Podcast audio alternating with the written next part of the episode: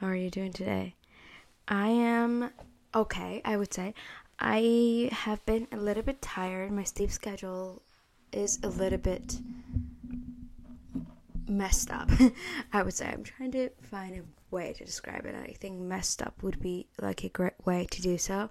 And I think it's very, very extremely weird to be in a new space um talking to a microphone like the microphone is actually the fun part but um being into a new space and talking to into a microphone is actually um a massive pleasure. And i think what was happening before was that i i packed up like the gap between this episode and the last one is the fact that i packed up my mic way too soon when we were moving. And uh, honestly, uh, for the better, because I don't think I had anything good to say.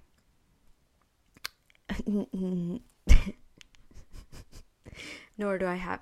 Do I have ever anything good to say? Anyways, um, I've been really. Wow, did not know um that my keyboard is on. I've been really weirded out about the fact that um, you know, jobs applying, uh, done my MA. Uh, same boat, same boat as the last episode. It's just been very weird, and I I don't know why, but like even if you're socializing in the same group, you're now viewing yourself differently. Like before, I was like, oh hi, I'm a full time MA student. Now I'm just like, oh hi, I'm a I'm a part time tutor or teacher, if you like to say. And I don't know why, it just feels less. I I feel like I should be doing more. Um, and maybe I am too soft for all of it, but I, I, I still feel like I should be doing more and I'm not doing enough. But that's like besides the point. This is not a therapy session.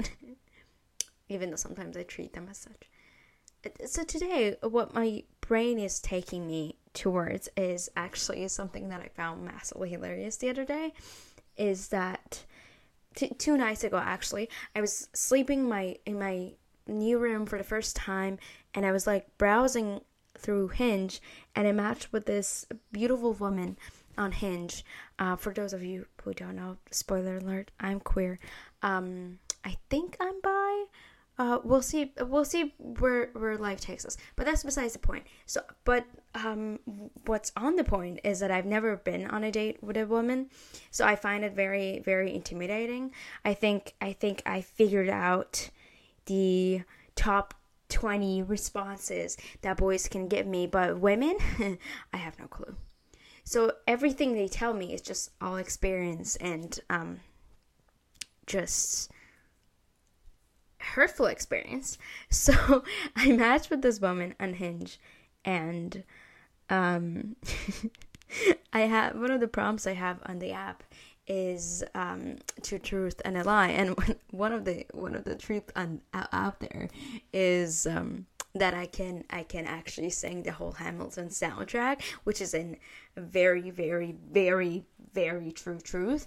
I I had a Hamilton phase, of course, um, but uh, she was not having it.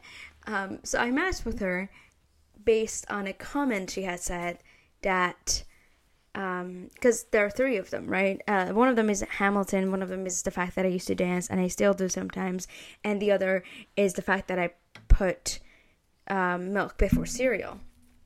And this beautiful lady responds to my prompt saying that she really uh, she really thinks that it's the third one because um it, because all all pretty girls have the weirdest eating habits. And to the fact that I do agree all pretty girls do have weirdest like weird um eating habits but I found it massively hilarious that is how people react now to to liking musicals and i keep forgetting that not everyone likes them and the fact that that could be a turnoff for some people because oh god it was a turnoff for this girlie. Because she literally the the when i told her that she's wrong she said oh no you aren't one of those people who sings long show tunes all day right? And if i tell you that i did cry for five minutes after that i'm not lying. This is what i'm telling you like the things women tell you as quote unquote suitors hurts more somehow.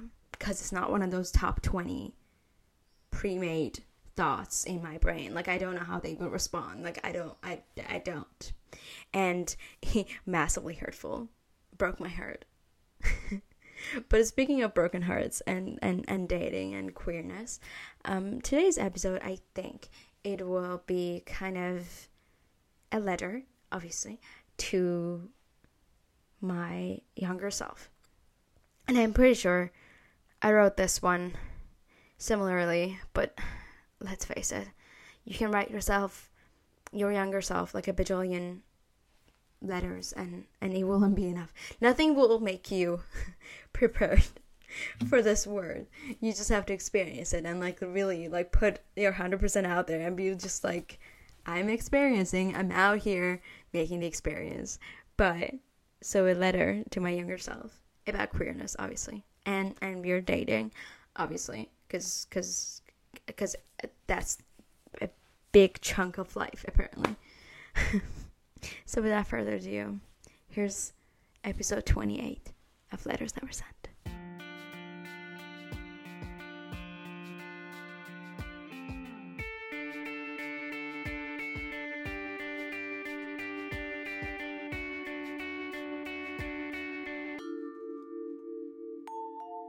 To whom it may concern. Do you remember the first time you laughed out loud and your tears came out? How about the first time you cried? Those silent cries under the covers.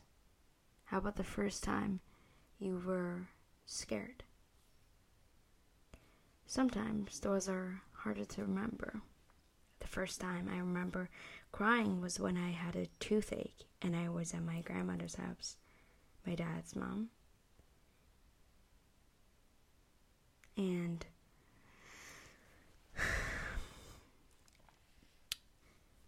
and uh, my dad was forcing me to take this pill for it.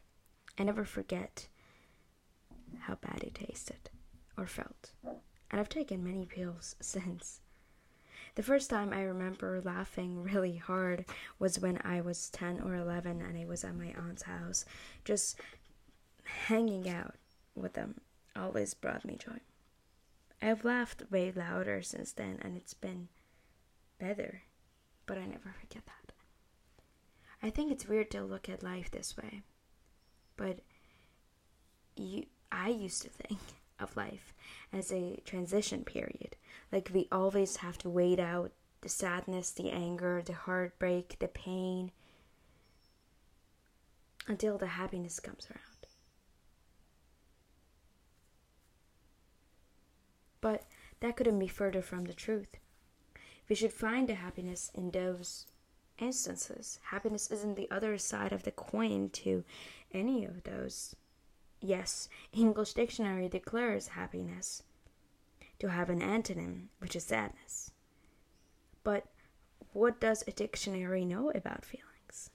Feelings are forever existing alongside each other. They, in fact, never cease to exist. They're not badges to collect, but they're definitely scars that need that that that we need that that heal but never fade. For example, when your friend leaves you without telling you after class, though it's simple and irrelevant, you can't help but to remember every single time that someone left you.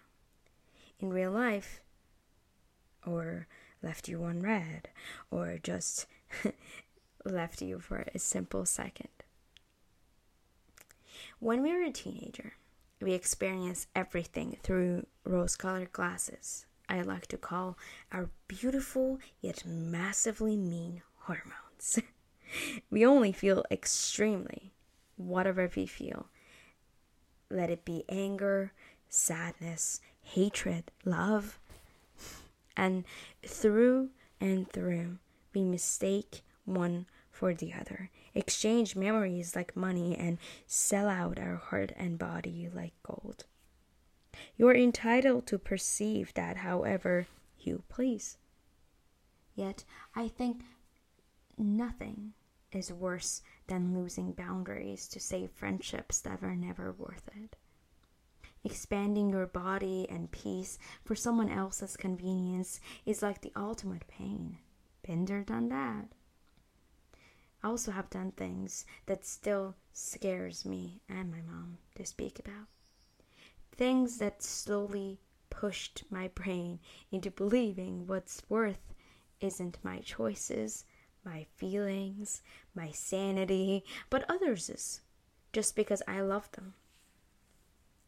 Please don't believe the dreamland of high school the shows create for you. Let me tell you that for every person who shows up, who apologizes, who asks you to semi formal, formal Valentine dances, or even prom, there's a person who doesn't. There are your bullies who are also your crushes because they engraved in your brain ever since you were little that if he teases you, he likes you. No. no. A person who loves you will show it, say it, prove it. Will forget about their problems to solve yours. Will walk the extra steps to ensure you're safe will write the letters if he wants to, will buy you the flowers if he knows you love them, will remember your drink orders, will respect your boundaries, your family, your loved ones, your values. They will see your expectations, wants, and needs and try to meet them because they know you would do the exact same thing for them. I'm sorry that all you see on TV is about cis love, and you can't yet to understand why you like that girl that you go to school with. I'm sorry people see your kindness and naivete and use it against you. I'm sorry that you let them. I'm sorry that he'll walk you to the locker and that meets your heart. I'm sorry no one ever comes to the fashion show. I'm sorry that he'll be your locker buddy for two years, and I'm sorry you will at times think, does he actually care? I'm sorry you will remember his coffee order for a long time because of that one time you bought him coffee at the library. And I'm sorry for every time you had to watch someone you liked send a kiss across the soccer field to his girlfriend, or kiss his new lover in front of you after two months. You've just broken up. Or watch him give roses to her so called friend when the other, who is supposed to be your best friend, whispers in your ear that your love for him is just a stupid crush anyway. But he actually likes her. I'm so sorry. All those will make your big empath heart ache for years. But I promise, I promise that somehow they're worth it, or at least that's something mom still says. You may not love high school, but that's where you first call yourself a writer. That's where you find yourself where you see who you want to be by seeing how you don't like to be treated the way others treat you, and you want to treat them better. You learn that people's negative comments are not against you, but a reflection of themselves. It's okay if they call you complicated, weird, or not beautiful enough. It's okay to lose touch. Not everyone's here to stay. And it's okay to sometimes be jealous of a friendship others have and feel that pain. A pain of could have beens, what should have beens, and how it feels like a lot of times has just gone to waste. But you know, eventually you'll get out of there, and eventually everyone randomly pretends that nothing ever happened and everything was a perfect bubble. Because there comes that day when everyone's signing yearbooks, and somehow in your yearbooks, that you still keep on your bookshelf is there are words there are words in there some redundant some wishing you a great summer and a great year ahead and some from people who you haven't heard from in five years or so, and maybe even in high school have never heard from. But somehow their words are there, in there, kept, protected, and reviewed from here and then there. Somehow they are there, embedded, a safe keep to go back and remember.